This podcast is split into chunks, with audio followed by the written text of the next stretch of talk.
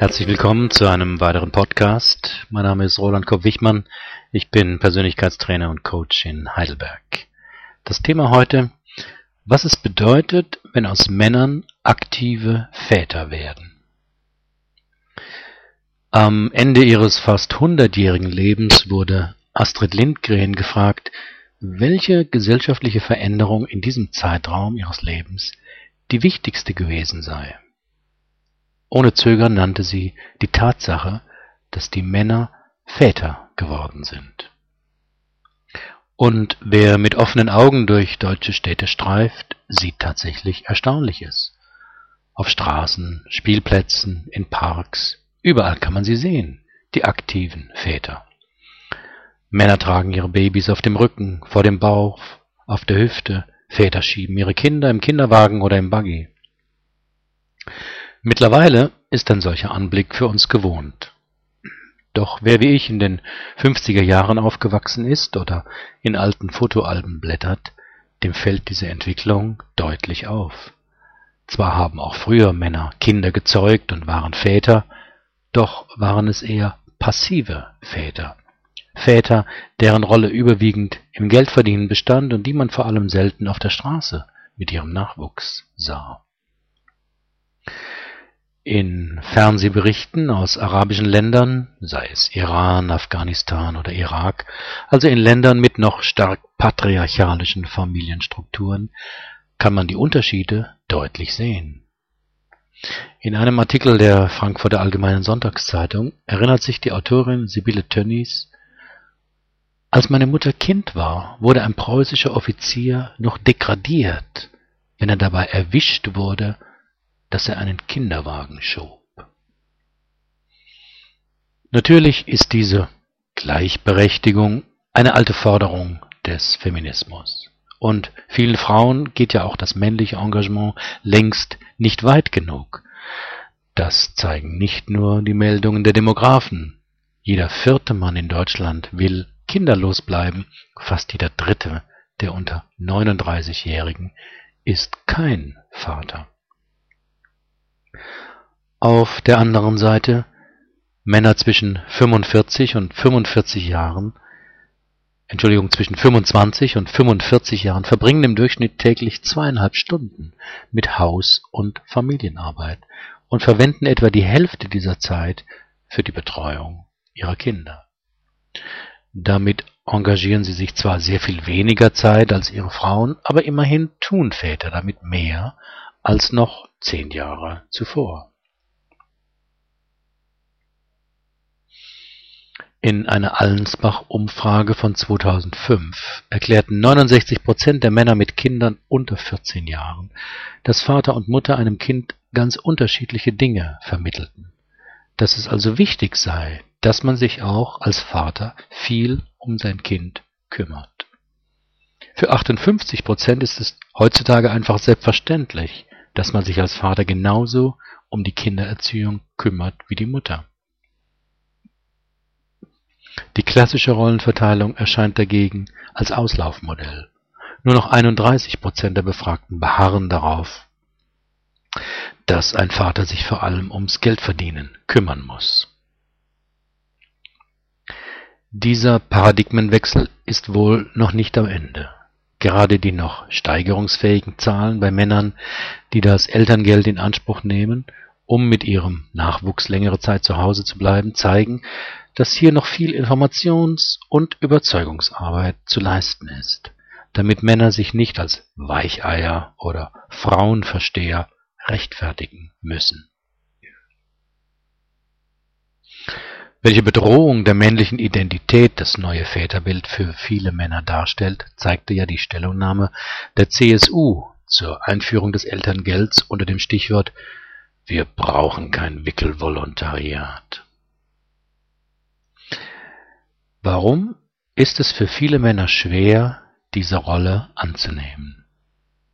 Ich sehe vor allem drei Ursachen bzw. Wege.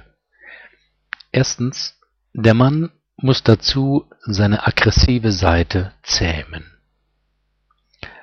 Ein nostalgisch verklärtes Rollenvorbild des Mannes ist ja der freie Mann, wie er idealtypisch in Tausenden von Cowboy-Filmen gezeigt wurde. Der Mann als ungebundener freier Mann, der töten darf, wenn er es für richtig findet, und in dessen Leben Frauen eine Randrolle spielen und Kinder fast überhaupt nicht vorkommen.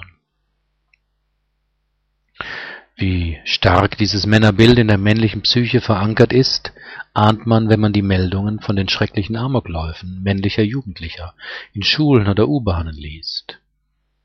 Einzelfälle sicherlich, aber das Verhalten, eigene Gefühle über Aggressionen zu regulieren, ist noch immer tief in der männlichen Psyche verankert. Dazu muss man einige Stunden auf deutschen Autobahnen unterwegs sein. Zweitens, der Mann darf seine weibliche Seite annehmen. Wie Norbert Elias in seinem Buch über den Prozess der Zivilisation darlegte, hat sich durch die Herausbildung von Staaten die Aufgabenteilung der Männer grundlegend geändert.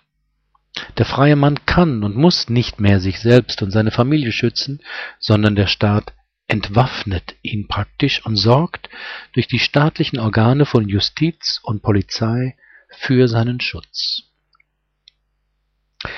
Das fordert jedoch vom Mann den Tribut, das Töten auch für die gerechte Sache der Verteidigung aufzugeben.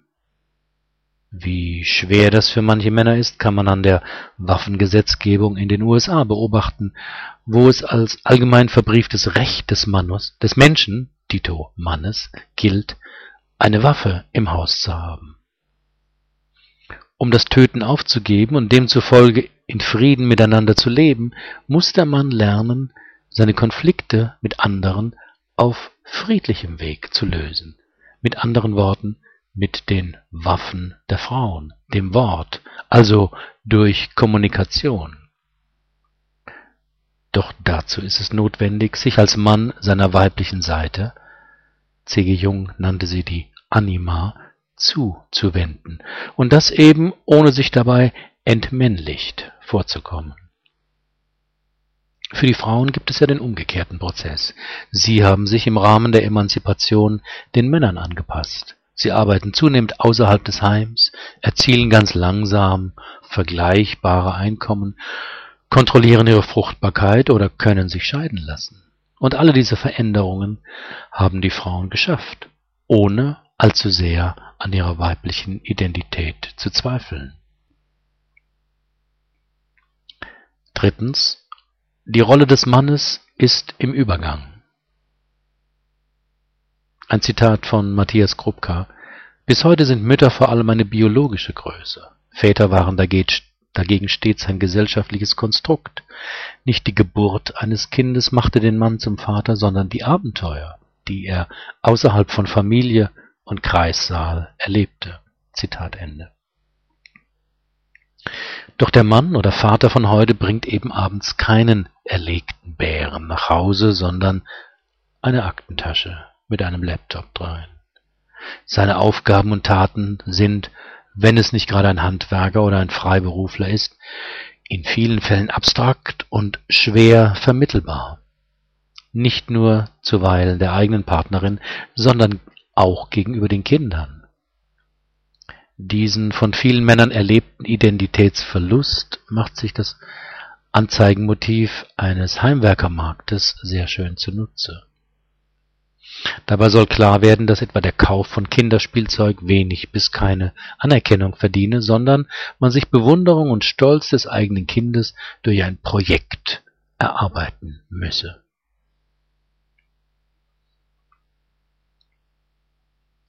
Die Frage bleibt, wie zeigt sich Mannsein heute? Was ist für Sie als Mann männlich und was ist für Sie als Frau männlich? Herzlichen Dank für Ihre Aufmerksamkeit. Bis zum nächsten Mal.